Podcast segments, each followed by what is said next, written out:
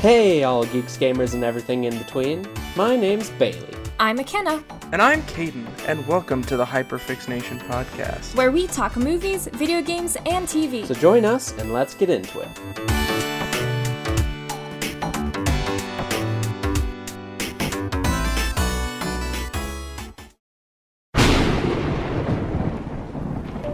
Tonight, on the Hyperfixnation podcast, we have a very special guest.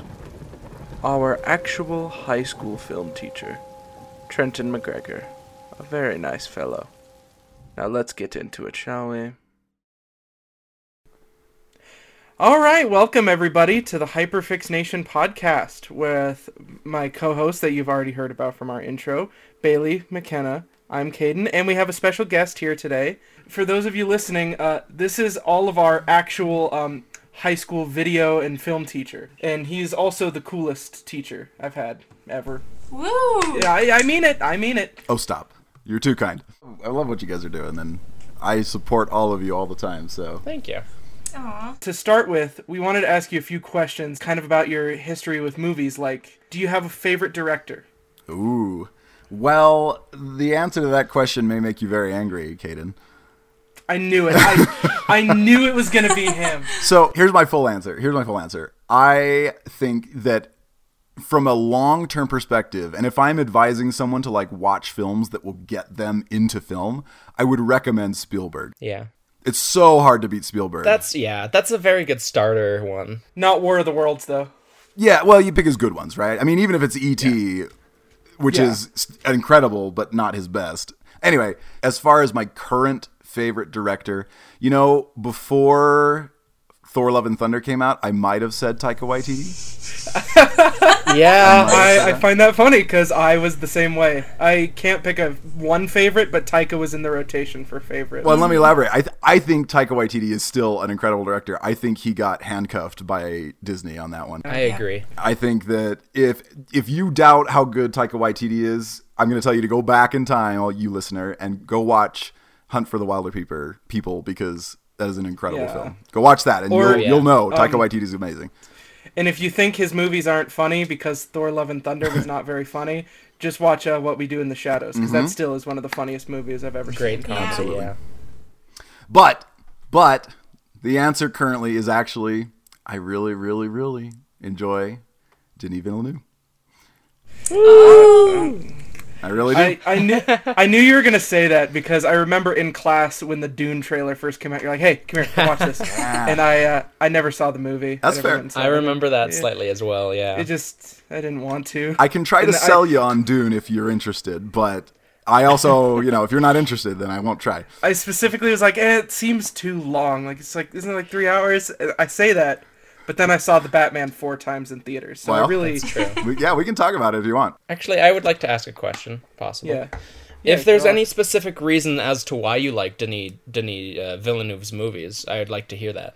Yeah, well, I'd say at least partially, I really actually enjoy the slow, contemplative film, which is partially why I'm really excited to talk about the film that we're going to talk about today, because yeah. yeah. this is, to a T, that's the type of film this is. I love slow movies. And as a great example, I remember one of my first movies I ever fell in love with was one that I watched with my dad called The Great Escape. I told you guys about this before oh. in class. I've heard about that one. I remember, yeah. And if you ever want to watch a great old World War Two romp that actually is much more than just a romp, it's thoughtful and poignant and you really care about these people in the movie, great. I can't recommend The Great Escape enough, but it's slow and it takes its time. Yeah. And the char- yeah. So that's the type of movie that I generally love, love, love. And Denis Villeneuve generally does a great job of keeping people engaged in the film while still keeping the slow pace that really lets you s- slow down and think about what he's trying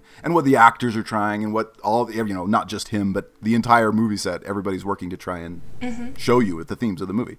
I've always yeah. been impressed with him for that. Yeah, I agree. Yeah. Which I definitely got in Prisoners. Like that yeah. one, like that one. It was I was hesitant because like, oh, it's like two and a half hours. I, it sounds like I have a lot of problem with time for movies, but I was like, oh, this is gonna be boring. But then the time just flew by because I was like, oh, I'm completely invested. Yeah, it keeps so, you pulled in. Yeah. Okay, McKenna, it's your turn to ask me a question. My turn. yeah. Okay. What got you into movies and film? It's a good question. So, I mean, there's there's a couple things I could point to, but I mean, one, I feel like movies are intrinsically baked into American culture. Like, oh yeah, it's very difficult yeah. to be yeah. an American and not enjoy movies. It's so much a part yeah. of our who we are as Americans. Yeah, very and true. Yeah. So there's that as a baseline, but another big one is when I was in high school, I had some guys at school that I really looked up to. I thought they were just the funniest guys on the planet. And they made their own films outside of class for fun. They didn't even do it for school. They just made their own stupid, funny films. And I was That's enthralled cool. with how hilarious they were at the time. It was high school humor, so they're not so funny anymore. Well, of course, yeah. But uh, some of those guys went on to go, and they went to film school. And I, I was just always super impressed. And I love, I think film is just one of the best ways to tell stories nowadays. So I have a question. Okay. This is probably like the hardest question you can ask a film person. Do you have a favorite movie of all time? Like, number one, like, favoritist favorite. Period. End of sentence. Um, yeah, it's so hard to give just one answer. Mm-hmm. I could throw out five, but just one. Yeah, I was gonna. I was gonna say if you can't throw out a single one, I would say top five would be good. Tell you what, I'll give you an uncontroversial top five, and I'll break it. I'll give it to you from slightly different categories, so they don't tread over each other. Okay. So you guys okay. probably remember this. My favorite animated film is The Iron Giant. Ooh, that's a good one. The Iron Giant. That is correct. Love that. Oh movie. My gosh, that is correct. Now, oh, yep, okay. Into the Spider-Verse gave it a run for its money. I loved Into the Spider-Verse. Fair enough. So honorable yeah, mention there. Yeah. yeah. Favorite live action uh, that's been in like recent years, like recent live action film that I've loved. Uh, I. Ooh, that's a tough one. That's really tough. Oh, no, that's easy, actually. I lied. Everything, uh, everything, everywhere, all at once. I knew it. Yeah. That movie is it's so good. good. Yeah. We'll do one more. We'll do yeah. three. How's that? Uh, and then okay, yeah, I already good. gave you my nostalgia pick, the one from when I was a kid, The Great Escape. Yeah. The Great Escape. Yeah. I watched that one with my dad when I was young, and I just have the fondest memories. And it's not a happy ending movie. And I think mm-hmm. that was one of the movies that kind of informed what I like about movies. I remember watching it and watching the ending and being like, oh, this isn't a happy mm-hmm. ending. I really like yeah. this. I definitely remember my first time watching like a movie with like a fairly sad ending. Mm-hmm. I believe it was uh, The Prestige with Christopher Nolan. Oh, that's which great. Does not have... It's an amazing film, but it does not have a happy ending. No. I mean, somewhat happy ending. Bittersweet, bittersweet. And I, it stuck with me. It's a satisfying ending, but it's not happy. I have one more question before we get into weekly films. And my question, my last question at least, was... What do you think about the current state of film and streaming and all that sort of stuff? You want me to wax poetic for a minute? I can do that. Yeah. Let's see. The current state. You know... Oh, that's tough. I think really interestingly, something unique has happened recently with both Everything Everywhere All at Once and Top Gun two. Completely Damn. different films and you, yeah. remarkable for completely different reasons, but they're interesting. And I think every once in a while, a film comes along and I don't know if it's the stars aligning, but it kind of just nails the zeitgeist of what people are feeling, especially here in American culture again. Um, yeah. And I think everywhere and yeah. everywhere, everything, everywhere, all at once actually really, really nailed what a lot of people are feeling. This sense of, man, wouldn't it be cool to have an alternate timeline where I could see, like, I don't know, it's such a resonating between all the video games that have been coming out recently that have hit that theme and, you know, the multiverse with Marvel ending and, and yeah. the, you know, like that some idea sort of... Everyone rushing to do a multiverse, right? Yeah. Or, or like, or like some sort of escapism, I guess. Yes, yes. Yeah. Isekai and anime, right? Like, call it this idea what you will, and it yeah. nailed it. It nailed it. It was. Mm-hmm. It's the perfect film for that. And I, I don't know if there's going to be another one that'll do better than it for a long, long time. And if there is, I'll be super happy about it. And then, yeah, that's yeah, that's a great way to look at it. On the other side of the spectrum, you have Top Gun two, which hit a completely different zeitgeist. Which to me, the zeitgeist is that of the nostalgic boomer, essentially. Yeah. yeah. But not just the nostalgic boomer, the nostalgic boomer that's also still entertaining for everyone else. Yeah. It's yeah. the catch-all I never film. saw Top Gun two, but the most impressive thing about that movie mm. is it got my dad and my grandpa to, like, care about movies, yeah. right? Because my dad never goes to the theater. Right. By the way, my dad always listens. Hi, Dad. But um, uh, he never goes to the theater, but he went and saw Top Gun like the first day it was out. Oh, yeah. He was like, I want to I want to see it.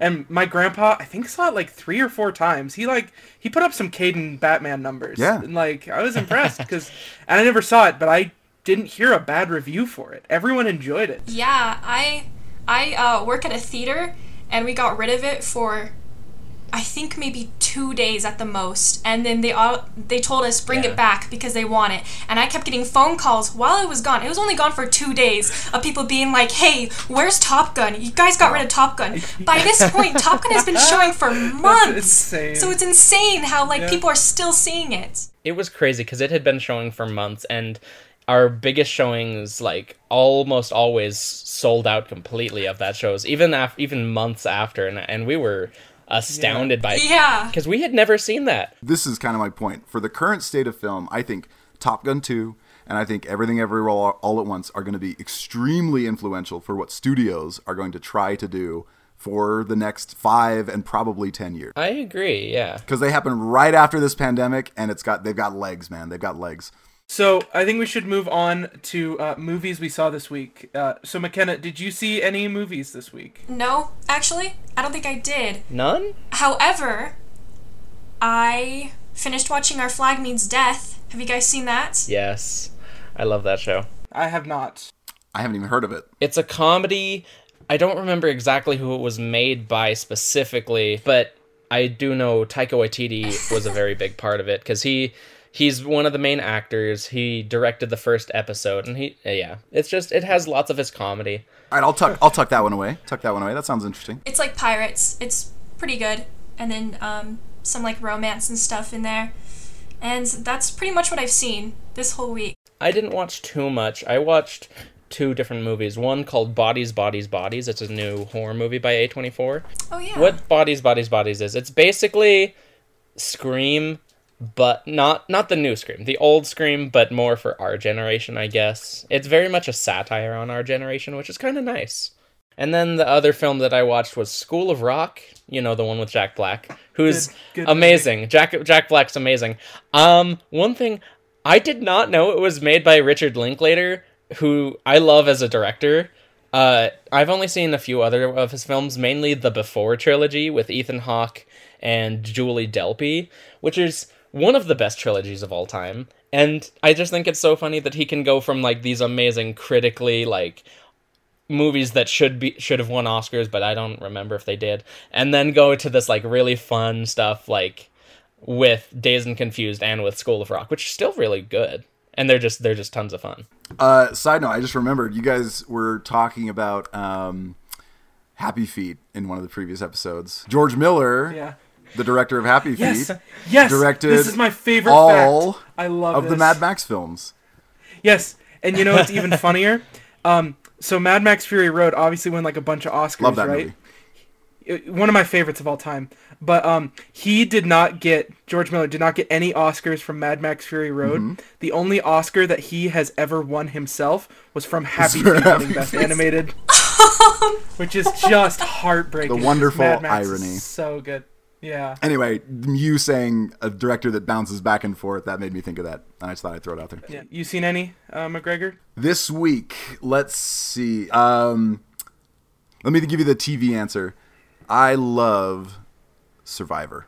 Yeah. Ooh. Everyone's got to have their guilty pleasure, I guess. And let me tell you why. As far as trash reality T V goes, this is the pinnacle trash reality T V. It's the yeah. best. It's either that or The Bachelor. Ba- and The Bachelor's up there. I, I'm convinced Survivor's better. That's my opinion. And let me tell you why. It's the ultimate social experiment. That right now, everyone who plays the game, everyone who signs up for it, they know it's a game. Right? Mm-hmm. Early Survivor, it was a bunch of people like, ah, I'm just going to go out on an island and hope I live and maybe I'll win a million dollars. Now, everyone who goes mm-hmm. there, they are playing. They are get. They are cutthroat. Yeah. It's so much fun. Been watching some Survivor this week, so there's a short nice. answer. Yeah. Anything you've watched recently, Kaden? Uh, the only movie that I've seen this week was um, I went and saw the new Dragon Ball movie, Dragon Ball Super Superhero, uh, which should win an award for worst title. Um, and it was actually really good. Like, I just expected it to be, you know, silly, goofy. The the animation in this one was really good because it's three D animated, mm. but animated, like, drawn to look like the anime art style, and it actually works really well. Okay. But, uh, yeah, that's all I've really seen. Oh, I just remembered. I just remembered. My girlfriend and I, we watched George of the Jungle. Nice. No way. And but it wasn't even it wasn't even because you guys mentioned it. We had watched it before, and then you said in the last episode, George of the Jungle. And I was like, ah, I watched that. Yeah. Some things didn't age very well at all, but when it hits, it hits. Yeah. I think it's time for the movie of the week. You picked There Will Be Blood. I sure did. Uh, do we want to start with the synopsis or? Yeah, um... yeah. Let's let's start with the synopsis. First, we have our protagonist, Daniel Plainview. He wants to find oil. Well, Paul Dano comes to him, and he's like, hey, I have oil up in my family's place. So pretty much, the film is about him getting oil, but he kind of backstabs the family in a way, and the family's, like, super religious. Oh, and then there's Paul Dano's brother, which is also Paul Dano, which I didn't... Paul Dano, too. I didn't know that at first. So when Eli first came on screen... Yeah, when yeah. Eli first came on screen, I was like... How, that's a miniature Paul Dano. How did they get someone to look so much like Paul Dano? Him. They got him again. And then I was like, I think it's just Paul Dano again. Anyways, it's just him again. Eli's super yeah. religious and is like, join religion. And then he's like, no, I have a boy. And I don't know. That's that's all really. Me boy, me son, me, me boy. Me boy. Okay, so, that was, a, that was yeah. a pretty good summary of the non-spoilery bits of the film. I am curious if... Yeah. The other two of you, Bailey, Kaden, if you, either of you, have something where you're like, ah, but what about this too? I want to see if you guys want to add anything. I would just say, personally, I would just say it's like, kind of like a specifically American tragedy. All right, so I like, I like, I like those okay, synopses. Yeah. Those are, those are good. Yeah. I think a couple things I want to add. One small correction, McKenna. At the very beginning of the film, he's actually mining for silver and gold all by himself. Uh-huh. He's down the hole, he's working all yeah. by himself, and he's just getting, he's looking for silver and gold. And one of the things that Paul Thomas Anderson does well in this film and in his other films is that he doesn't beat you over the head with what's happening in the film. You really have to pay attention. And I think the other thing that's interesting too is that the film doesn't judge the characters. The film just shows you the characters and allows you to judge them. Yeah. So, importantly, also in that scene... He, you know, we get, well, first of all, I guess before I get to that, really quickly, what do you guys think of the soundtrack of this film? I made a note about this. It was, like, so unique and really good. Isn't it, like, it was by, I watched a couple videos. Isn't it by, like, the guy from Radiohead? Is it Radiohead? Or is it something else? I think, I, I don't remember his name. Isn't it, uh... John, Johnny Green something, I believe. I don't remember. Greenwood. And um, is it Johnny? Johnny Greenwood. I'm not sure, but Greenwood for sure. Or maybe it's John Re- Greenwood. Anyways, I love this man because he did two of my favorite scores from last year, that being one from The Power of the Dog, which, by the way, this movie reminded me a lot mm-hmm. of. Yes. Uh, they are very similar, like, kind of critiques on Westerns, I guess, kind of, yeah. a little bit. And then he also did the score for one of my favorite movies last year in general, that being Spencer, the one with uh, Kristen Stewart. Yeah. Spencer's still on my list. I haven't seen it yet, but I really want to. The reason I bring up the soundtrack, though, and yes, you're right, it is one of the members of Radiohead. But the thing that I love about the soundtrack in this film is that it doesn't play like a soundtrack. It plays like a horror film that only barely makes you uneasy. At most. I actually have a couple notes about it, yeah.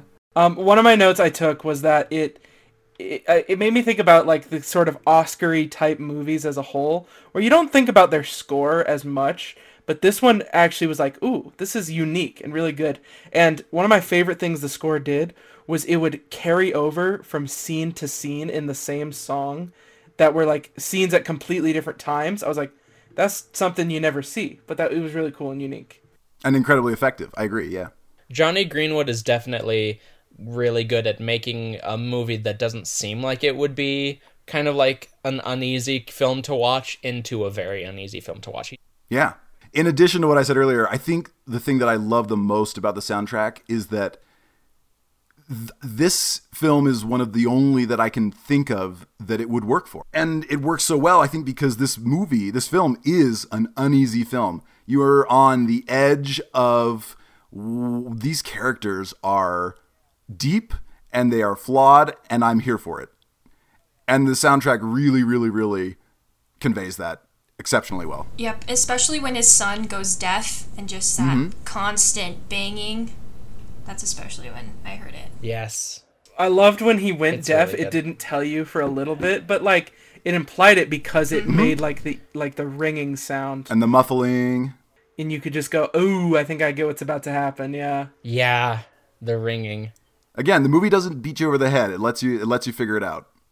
My issue with it is while some of the scenes just felt a bit too confusing, like some of the scenes I didn't get when I watched okay. them, like specifically the beach, right? Like I didn't fully get what was happening there. My brain was like, "Oh, is this a uh, is this is this fella gay? Is that what this is telling me?" Like that was genuinely what I thought the scene was describing. But so then I was like, "No, mm-hmm. that can't be it. That can't be it." So I went and I Googled it, and it was like, "Oh no, that's when he realizes it." Yeah, my mild take, my mild take is that Daniel Plainview is asexual. That's fair. That that makes sense, yeah. honestly. Yeah. He only cares about the oil. yeah, and money. And here is here's my quick summary of Daniel Plainview as a character. The only thing he's interested in, and he essentially tells you this in the film, he tells his brother, quotes, he tells Henry this, his only thing he cares about is dominating other people. That's mm-hmm. what he's about. That's one thing mm-hmm. I definitely noticed is how much he loves to have control over both the situation and over lots of people, which is why I definitely think bringing up parts of the themes of this movie, uh, it's definitely why he doesn't interact well with Eli, a very religious man, because lots of people of religion mm-hmm. believe that everything is set in a path for them, or it, or like their blessings are from God. While Daniel Plainview is a very man-made person, like he did, he built himself up. And so he doesn't want to be like, oh, yeah, no, I was given this. No, he wants to be like, yes, no, yeah. I'm the one who gave this to myself. And to be fair, he did. Oh, yeah, he absolutely did. Yes. But I think that's why he clashes. Yeah, agreed. And for other reasons, too. I, I would love to talk more about the relationship between those two characters because it's the most important relationship in the film in my book. So before we go too far, though, McKenna, I want to hear your take on what you think about Daniel Plainview, or if you feel like we've said enough already, I want to hear what you have to think about a, a different character.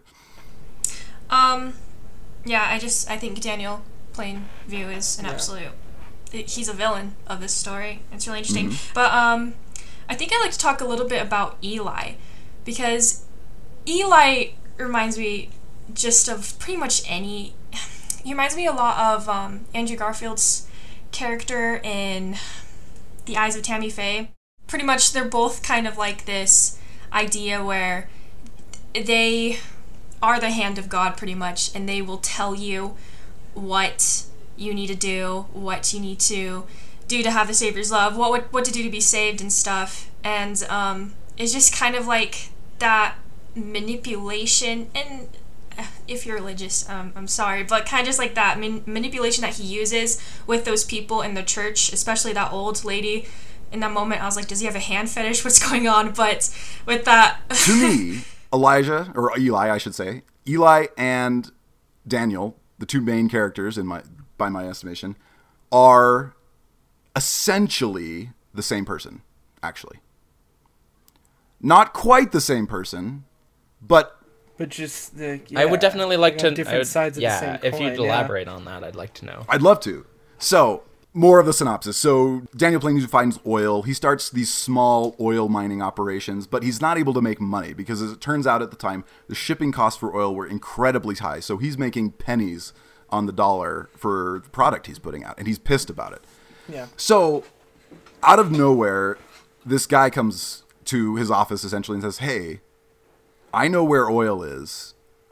And this, this is Paul Dano, but he's playing a character named Paul. So... this guy shows up, Paul, and he's like, hey, will you buy information from me? And Daniel like a good businessman, which is to say someone who's manipulative and will cheat people out of money, tries to get him Capitalism. exactly tries to get him to admit information so that he doesn't have to give him any money.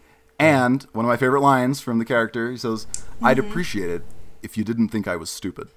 So the scene changes where Daniel Day-Lewis essentially gives up. He's like, "All right, fine. I'm not going to be able to manipulate." He tries multiple, multiple times, and Paul turns out to be too quick on his feet to let anything go. Uh-huh. And so they agree, and he ends up paying him five hundred dollars. He tells him the information. And another favorite part of mine, he says, "If I go out there and I find that out that you've lied to me, I will track you down, I will find you, and I will bury you. Is that okay with you?" And Paul goes, "That's okay with me." So he pays him five hundred bucks. They get the information. They go off, and they meet Eli, like McKenna said, like was talking about, and they find the oil and they start drilling it. So now we have these two characters, and I'm going to talk about the scene where Eli and Daniel Day-Lewis meet each other for the first time, which is they're out hunting quail, in air quotes, yes. because, again, Daniel yeah. Day-Lewis is a smart guy, Daniel Plainview. He is trying to deceive the people that live there. He's trying to get a deal. The dad doesn't know this, the, you know, old bumbling father, pretty effete, yeah. powerless character. Uh, but Paul Paul Dano, who is now Eli, does know this. So he goes out there, "You're hunting quail, huh, Daniel Day-Lewis?" "That's right."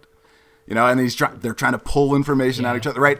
And this is the point in the film where it becomes at least apparent to me that these two characters mm-hmm. yep. are as smart as each other. They understand uh-huh. yeah. each other. They know what each one is trying to accomplish. And they go about it in different ways. Yeah. Daniel Day-Lewis goes about it through capitalist means. Money is his power. Power is his power. Whereas Eli uses religion as his power. Yeah, yeah. And I think, like, because I was talking about um, The Eyes of Tammy Faye, I, yeah. I looked up the guy, um, the... televangelist uh, evangelist, it was Jim Baker, but pretty much the same thing with Paul and him is that they built their empire yeah. of like uh, religion and stuff based on like gathering all these people and telling them all this stuff. Pretty much the same thing that Paul did with like having a bunch of people telling them that they can, like, he can heal them and everything. And that just reminded me a lot of the actual events that have happened.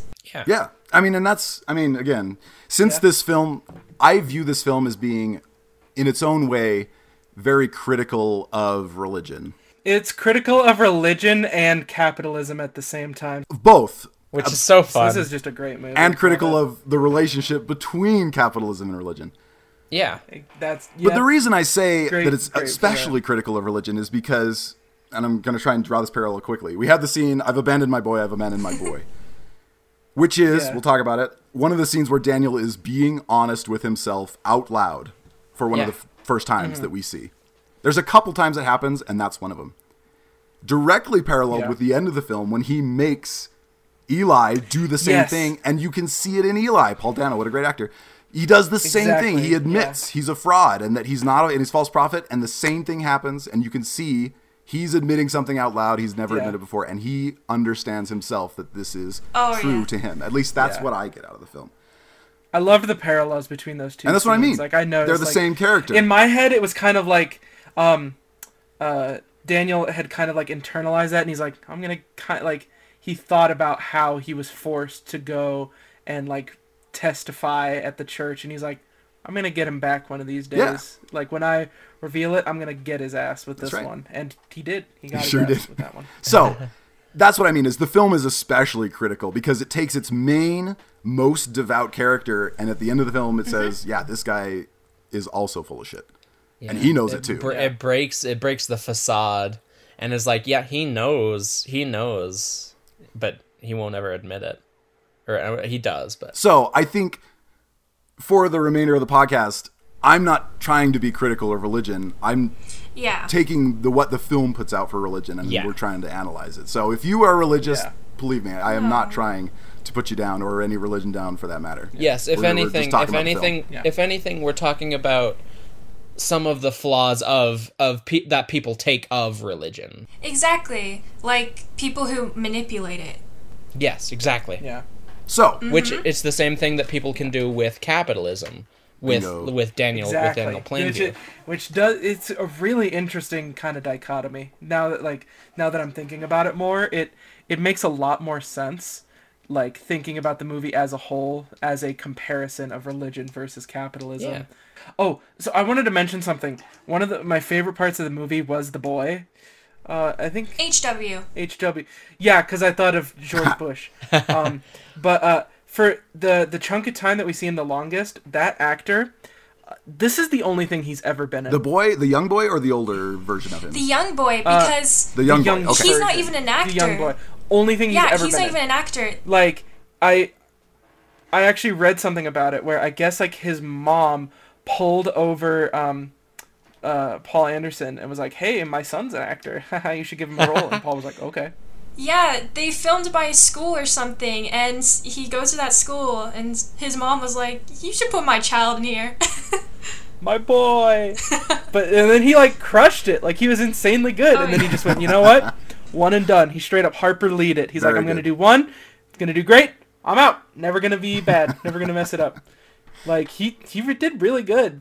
And I think um, another really interesting relationship that must be examined if you're going to do this film justice is the relationship between Daniel and his son. Yes. Yeah. Which I guess we'll have to get to because... Oh, that was the spoiler. Um, the fact that his son is adopted. That was the spoiler that I saw uh, in the synopsis. Yeah. It was like, in his adopted son. And I'm like, his what? Huh? Like, it it made me mad because like that would have been such a good reveal for me if I didn't know to it. To be fair... The film doesn't hide it from you. Like no, if you're if you're paying yeah. attention, you like figure if, it out in the first twenty minutes. Yeah.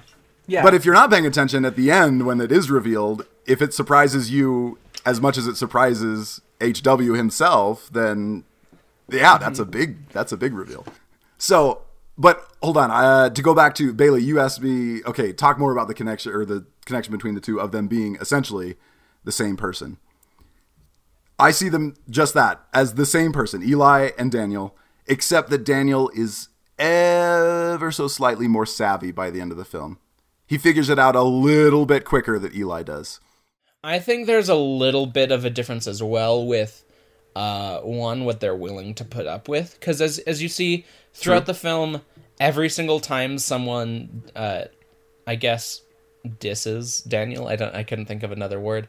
Or, mm-hmm. or like steps in place and is like, "This is what you should do." He gets super mad and is like very furious almost.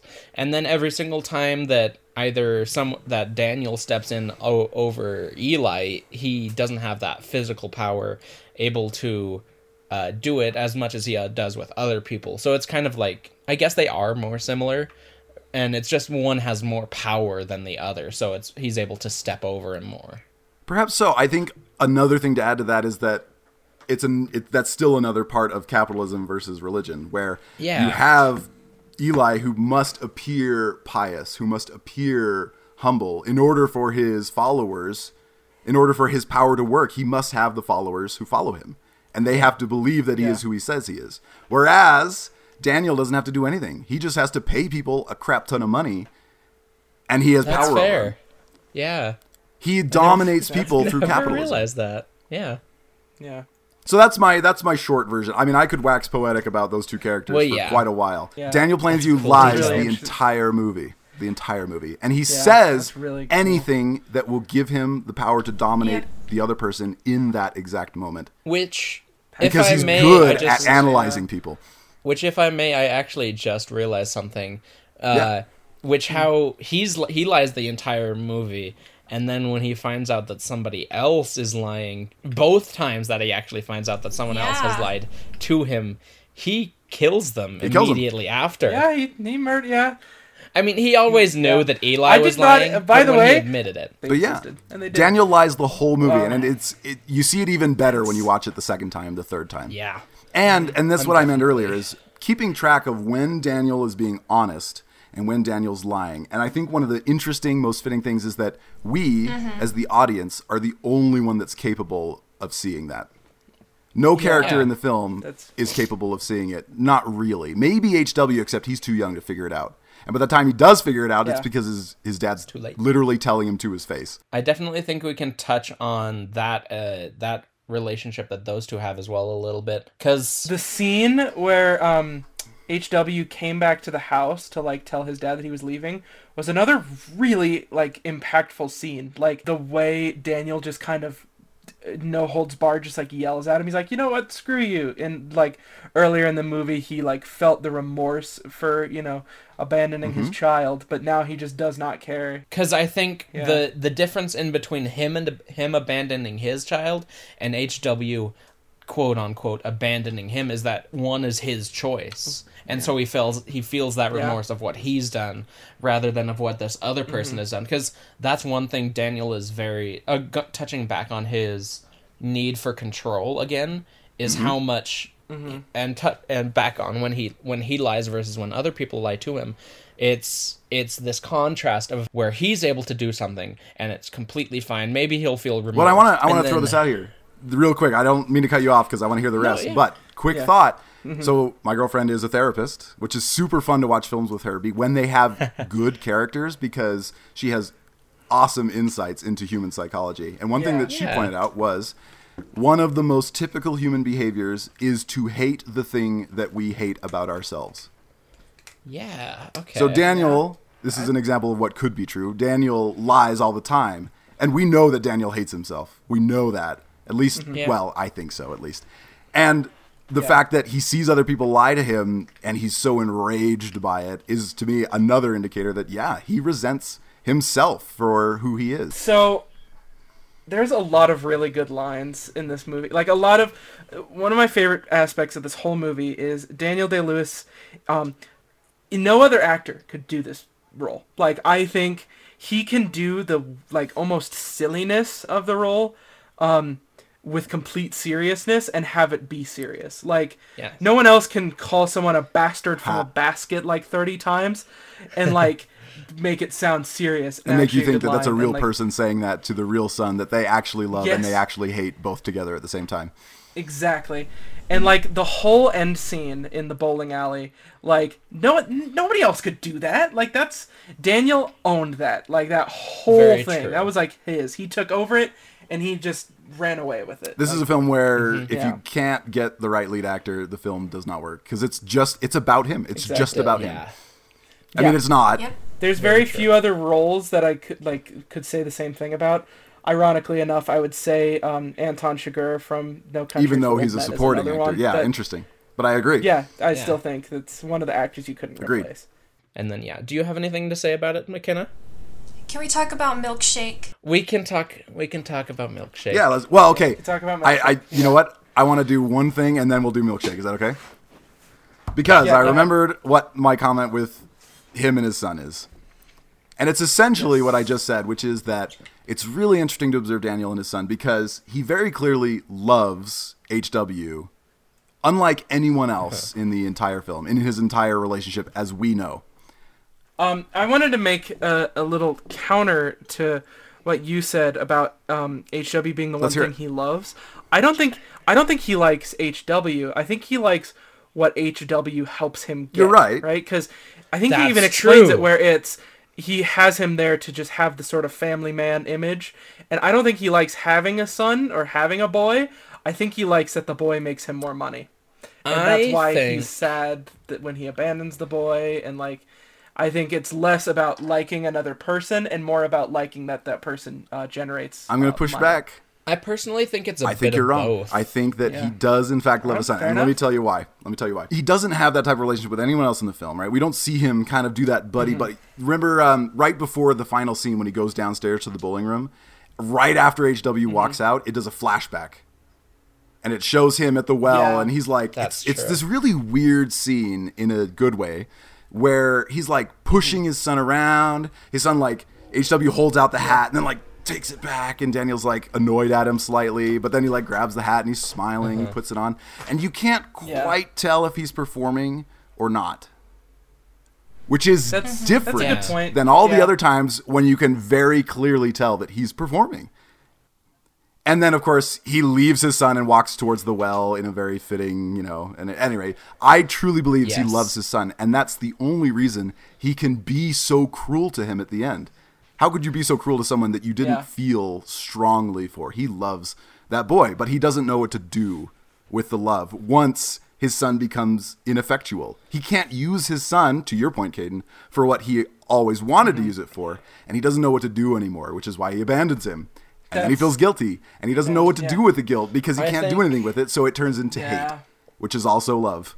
Yeah, I personally sense. think, yeah, I would like to touch on a bit of both, actually. Because one, obviously, he did start out using H W as, like, this, oh, look right. at this cute face, he'll help me get money yeah, he, and stuff. He admits it. I think uh, over time, he does, he yeah. does grow and love him.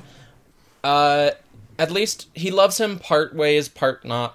And then one thing that makes him realize how much he loves him is one, when he abandons him, you see one single tear drop from mm-hmm. his face, and, and that's yeah. the yes that's one single tear drop from his face as he's leaving him to be. And that's the like one of the biggest shows of like sadness emotion that I think he shows in the entire movie. But I also think he uses him as a saving grace for himself, because Like uh, when he gets himself, when he yeah. gets rid of him, when he gets rid of H W, he kind of becomes this darker person, honestly, and that's what ends up killing Henry, or that's when he ends up killing Henry. Uh, and when he abandons him in the second time, uh, at the very end of the film, he ends up going and killing Eli True. as well.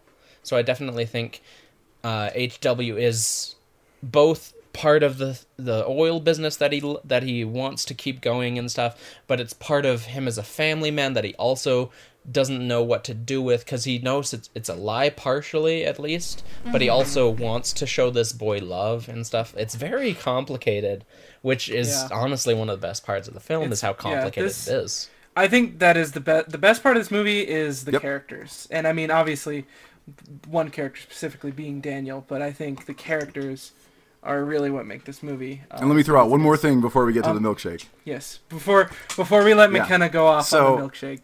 In addition to that, what I'll point out, I feel strongly that what Daniel really needs, he doesn't want it, but he needs it, is someone that he can connect with. And that's yes. what H W is going to be for him eventually, until it can't be anymore because of the accident. And so he doesn't yeah. know what to do with his yeah. son. He sends his son away only after he's met his fake brother, who he doesn't know is fake. And he gets another person who he feels like he can actually connect to, even though he doesn't want to. Yeah. Sends his son away, which, by the way, when the son sets the bed on fire, you guys remember that? Do you, mm-hmm. did you know, do you know why? Uh-huh. Yeah. He's reading, he's uh, reading no. the diary in one of the earlier scenes. He knows that Henry oh, is so lying he knows. and tries oh, to kill. I Henry. didn't realize that. Okay. Yeah. Another interesting point, oh, but he sends cool his son detail. away, yeah. and then Ooh, yeah. and then he kills Henry, which, by the way, one of my favorite scenes is when Henry is telling him, you don't have to kill me, I'll just leave. And it's a one long take on his face, and then it cuts and shows Daniel's face, and it's just rage personified. The look in his eye, that's my favorite shot in the entire film. Yeah, but he kills he kills Henry, right? And in pure rage and in pure, you know, loathing over how could someone, and and then yeah. he brings his son back. Because again, I think that the thing that Daniel needs but doesn't realize is that he yeah. needs someone to connect to, but he can't do it because of who he is. He can't help it. All right, McKenna, you seem eager to milkshake. talk about the milkshake. Milkshake. Okay, first off, when he was talking about milkshakes, it totally took me off guard because I didn't know this milkshake scene was from this movie. But I remember um, going to Megaplex, like, theaters oh, and stuff, really? and it's showing up beforehand. I was like, oh, this is the milkshake scene. But, um, yeah, they were talking about milkshakes. And I'm like, why are they talking about milkshakes? And then it just hit me. I was like, hold on. The pipes are the straws, and the milkshake's the oil. But not only that, mm-hmm. is that um, it also is a battle of wits in that scene. Because earlier we mm-hmm. see how Eli is being like, I'm not stupid, I can, I'm, you know, I'm smarter than you, uh, I'm going to make it so that you do whatever I want. And then Daniel's like, um, I'm not stupid, and I'm going to do what I want. And then just the realization of Eli realizing that Daniel totally messed him up because he has no more oil or anything, mm-hmm. mm, beautiful. And the acting, mm-hmm. wonderful. Yeah. Yeah, that whole scene. I want to say that that's my favorite, like, scene in the movie, but it's just barely beaten out by um, when the oil rig thing explodes. Yeah. Hard to beat. Yeah. Because that was beautiful. The way, like, so, some of the, like, my favorite line from that is, why are you miserable?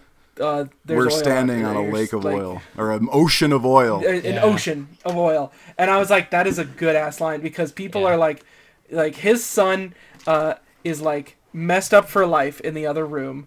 Uh, everyone is like panicking for their lives, and he's just like, this is pretty cool. I would, I guess, like, yeah, like, like yeah. he's just like, this is great. This is this great is, for money. This Business is the is turning point for Daniel. Like, this is where he becomes yep. the thing yes. he's been threatening to become, not to anyone except the audience. I think my favorite scene in the film is possibly the milkshake scene, and if not, then it's the I've abandoned my child. Only because those, I like the only reason those two are so close is because they work so well mm-hmm. together.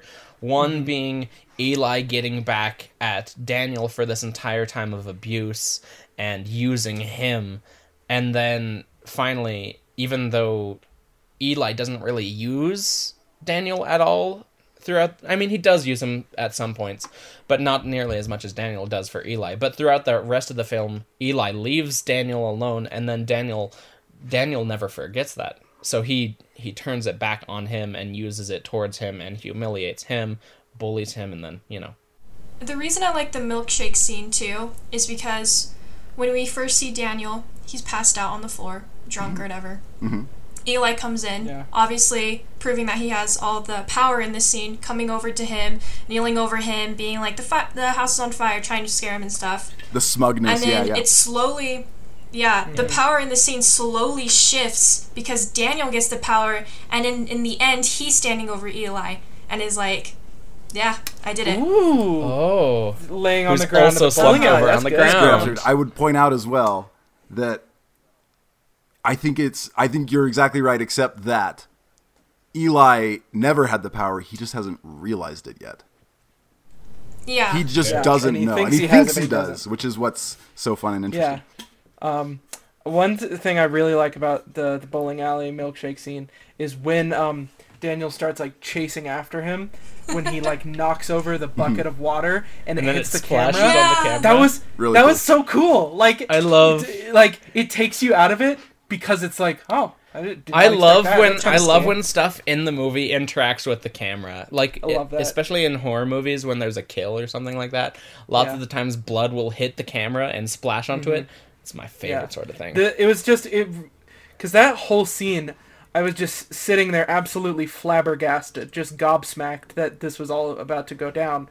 Like, yeah. th- there's a couple of comments on the video of that scene on YouTube where it's like, it's a shame that they really just let Daniel Day-Lewis just kill Paul Dano like that. That's a shame.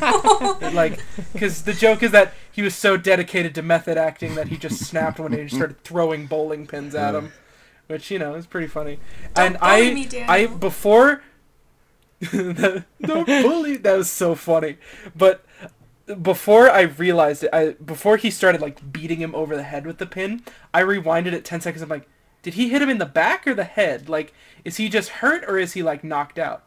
Yeah, he's knocked out and then he uh, dies very, very shortly after. This whole that, yeah. movie, I was like, yeah. why is this rated R? And then the last scene, I'm like, oh, and that's why. And then you find out. I think another yeah. interesting ah. thing is that Paul, I'm sorry, Eli, is consistently over and over treats Daniel as though they're old friends in the final scene. Which to me, I assumed yeah. at the beginning of the scene, the second time that I've watched it, because it's been a while, I assumed that he was still up with his facade. I thought he was, you know, doing the whole facade thing. But I, having watched it a second time, yeah. I'm convinced that Eli actually thought of Daniel as his friend for some reason. And I don't... Ooh. Yeah, one thing I still am not sure why he would think like, that. I'm going to have to watch it again. Yeah, but that that makes a lot of sense, though, yeah. Don't bully me, Daniel. Would you say that to someone who you didn't think of, right? Daniel, yeah. stop it! Uh, it's me. You're Eli, pitiful. You're pitiful. um, but yeah, it, he really does act like old friends, and that's a good point, because it, like, from...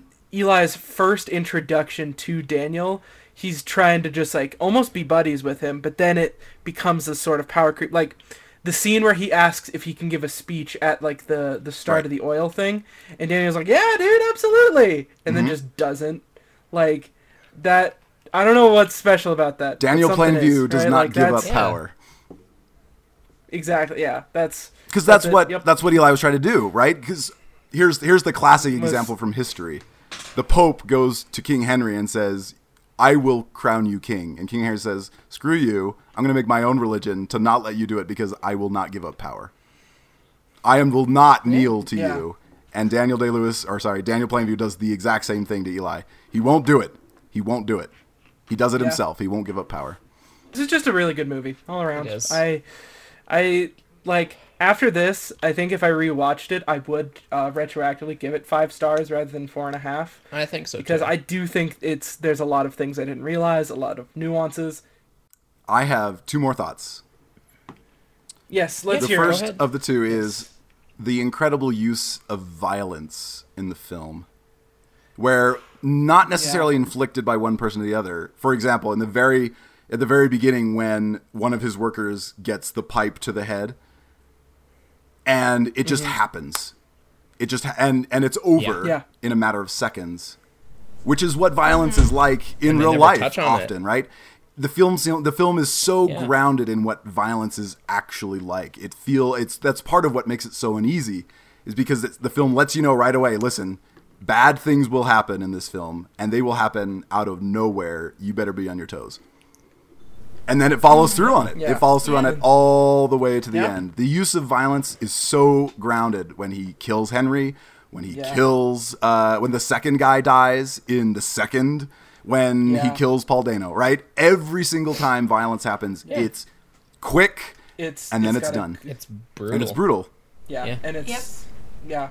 I, and, and I really appreciate it about the film. One of the things that really makes it very true successful. And there was and there, be blood. There, there was, was be blood. There was be blood. I guess another thought. I have one middle one, which is I have always uh-huh. thought of the title of the film, There Will Be Blood. I thought of it as yes, a promise wanna, yeah. to the audience. The one time where you really, really, really see it, and the camera lingers on the dead body because it does not do it for the other deaths, right? No, it like is like a quick. It barely shows it, other... but on the final, final death, it lingers and it really says, "There it is. Look at it. There's the blood. I told you." Mm-hmm. Yeah, there it is. That's my opinion. Told I don't you. know if that's actually true, but yeah. I. Yeah, no, that's that's a fair, that's a fair, that's a very fair one.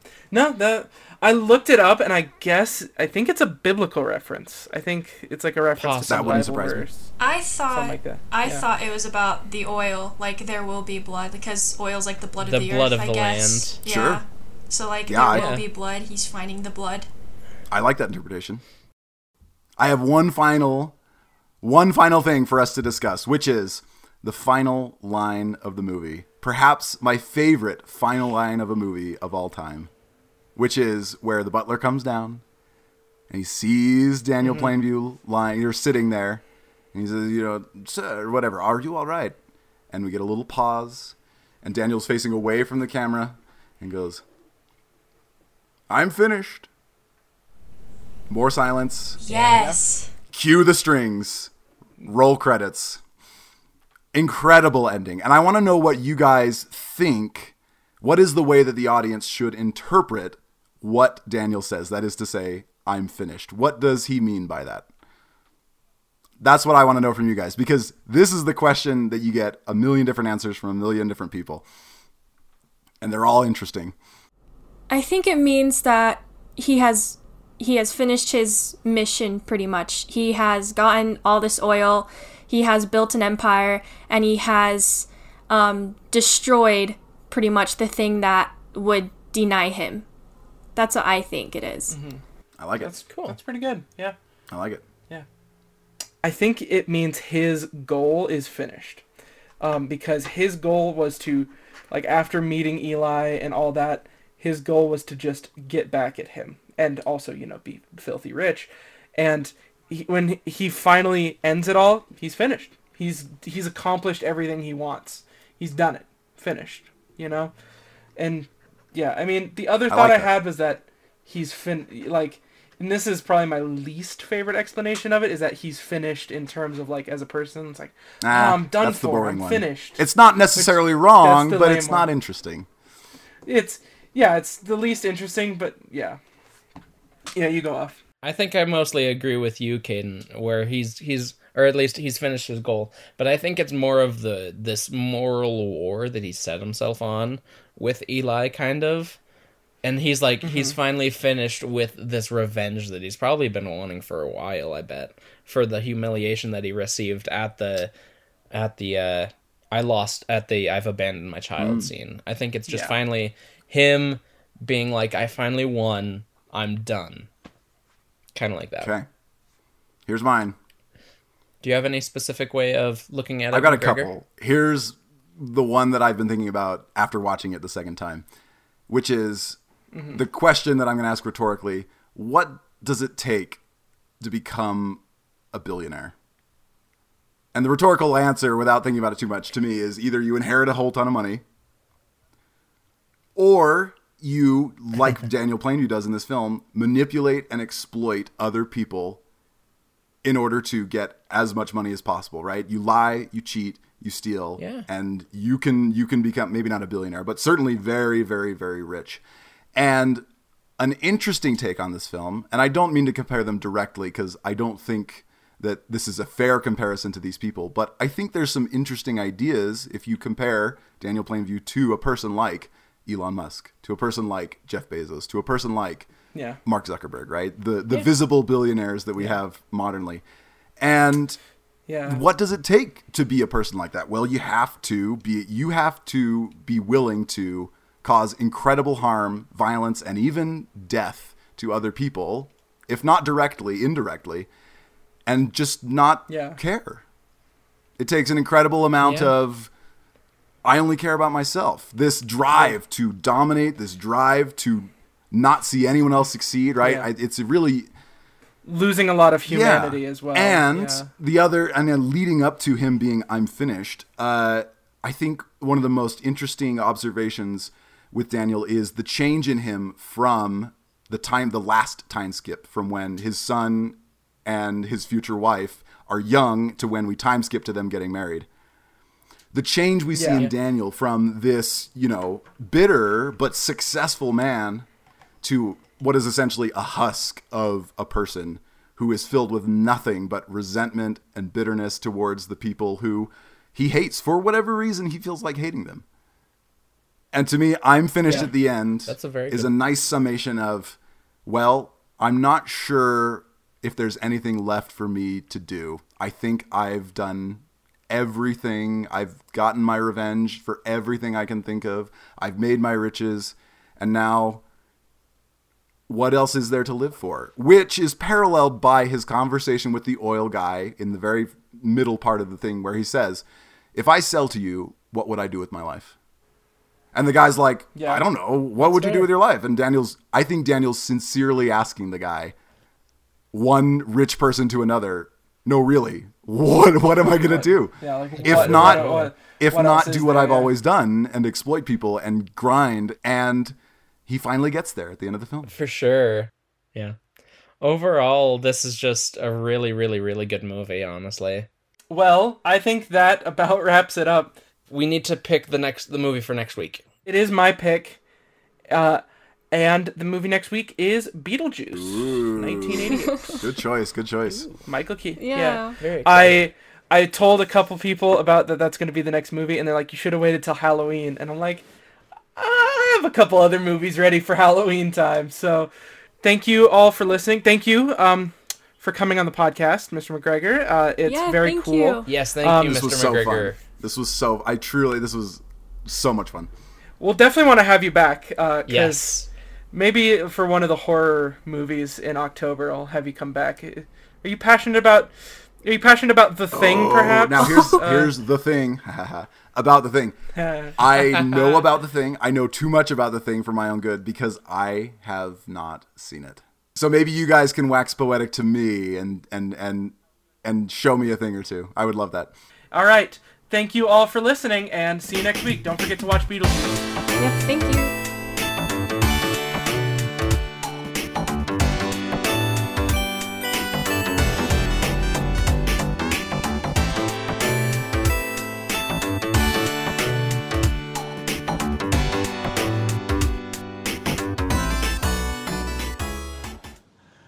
Finished.